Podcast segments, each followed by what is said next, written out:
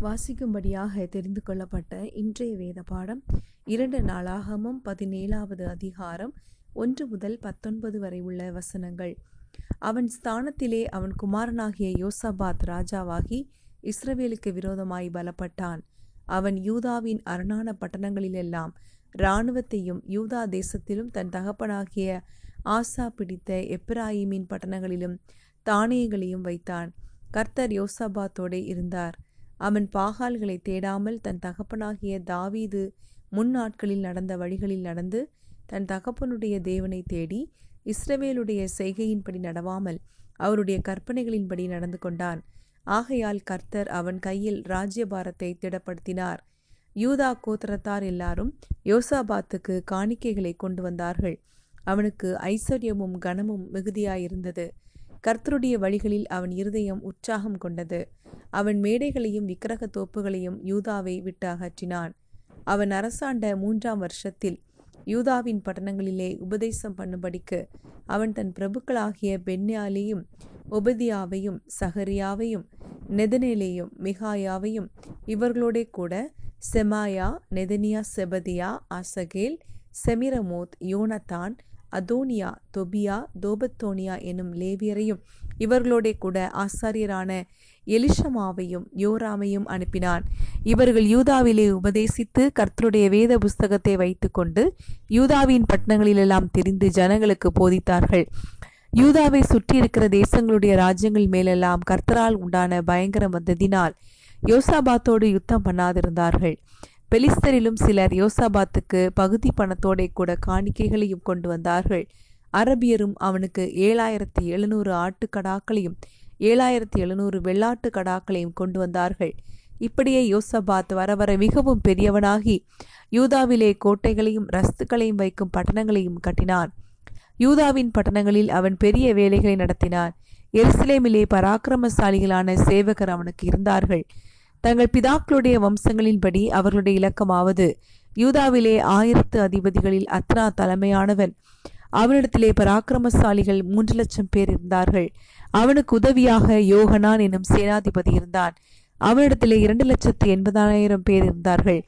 அவனுக்கு உதவியாக கர்த்தருக்கு தன்னை உற்சாகமாய் ஒப்பு கொடுத்த சிக்ரியின் குமாரனாகிய அமசியா இருந்தான். அவனிடத்திலே பராக்கிரமசாலிகள் இரண்டு லட்சம் பேர் இருந்தார்கள். பென்யமீனிலே எலியாதா என்னும் பராக்கிரமசாலி இருந்தான்.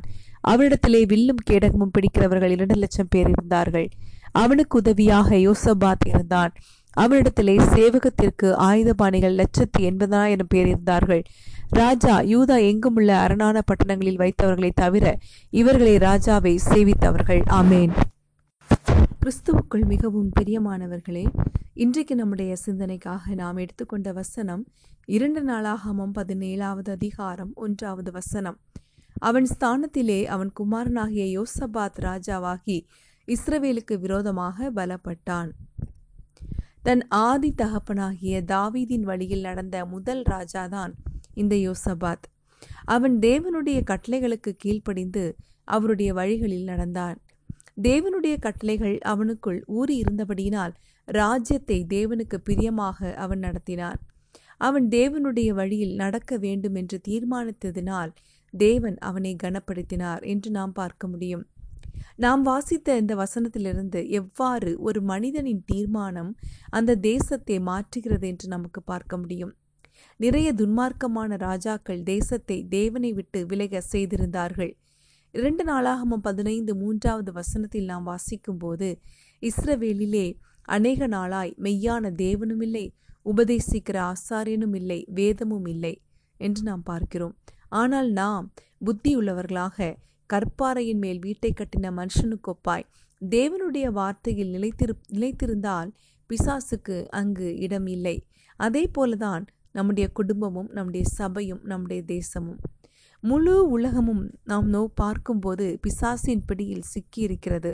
நம்முடைய குடும்பத்தையும் சபையையும் பாதுகாக்க வேண்டுமானால் நாம் தேவனுடைய வழியில் நடக்க வேண்டும். தேவனுடைய கற்பனைகளை கைக்கொண்டு நாம் அவரை நேசிப்பதை உறுதிப்படுத்துவோம்.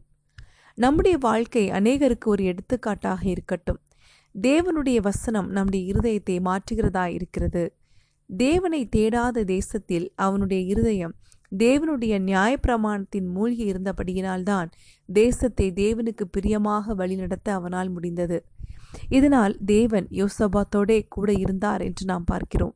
நிறைய பேர் அவர்களது கஷ்டத்தில் மாத்திரம் தேவனை தேடுகிறார்கள். இங்கே யோசபாத் இஸ்ரவேலுடைய செய்கையின்படி நடவாமல் அவருடைய கற்பனைகளின்படி நடந்து கொண்டான். எனவே நாம் தேவனை தேடினால் மற்றவர்களும் நம்மை பின்பற்றுவார்கள். ஐந்தாவது வசனத்தை நாம் வாசிக்கும் போது ஆகையால் கர்த்தர் அவன் கையில் ராஜ்யபாரத்தை திடப்படுத்தினார் என்று பார்க்கிறோம். மத்தேயு ஆறு முப்பத்தி மூன்றில் நாம் வாசிக்கிறபடி முதலாவது தேவனுடைய ராஜ்யத்தையும் நீதியையும் தேடுங்கள். அப்பொழுது இவைகள் எல்லாம் உங்களுக்கு கூட கொடுக்கப்படும் என்று பார்க்கிறோம். எனவே நாம் தேவனுடைய காரியங்களுக்கு முதலிடம் கொடுக்கும்போது நமக்கு இந்த உலக பிரகாரமான நம்மளுடைய தேவைகள் என்ன என்பதை அறிந்த நம்முடைய தேவன் அதையெல்லாம் நமக்கு கூட தருவார். எனவே அதன் பிறகு நாம் போக தேவையில்லை. இதைத்தான் யோசபாத் செய்தான்.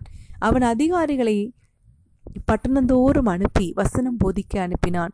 நாம் வாசித்த பகுதியில் கேட்டோம் ஒவ்வொரு அதிகாரிகளும் அதில் அவனுடைய ராஜ்யபாரத்திலிருந்த அதி அதிகாரிகள் ஆசாரிகளை எல்லாம் கூட்டி பட்டணங்கள் தோறும் அனுப்பி கர்த்தருடைய வேதத்தை குறித்து போதித்தான் என்று நாம் பார்க்கிறோம்.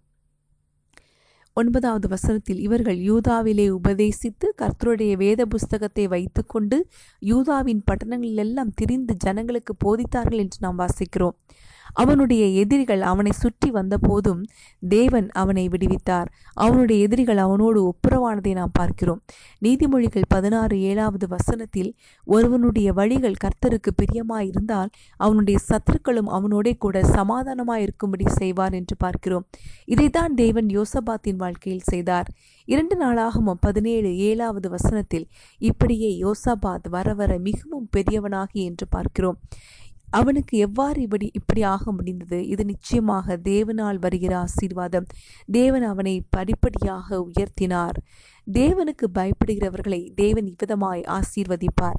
எனவே நீங்கள் தேவனுக்கு பிரியமாய் வாழ விரும்புகிறீர்களா? உங்களுடைய வாழ்க்கையை தேவனுக்கு பிரியமாக ஒழுங்குபடுத்துங்கள்.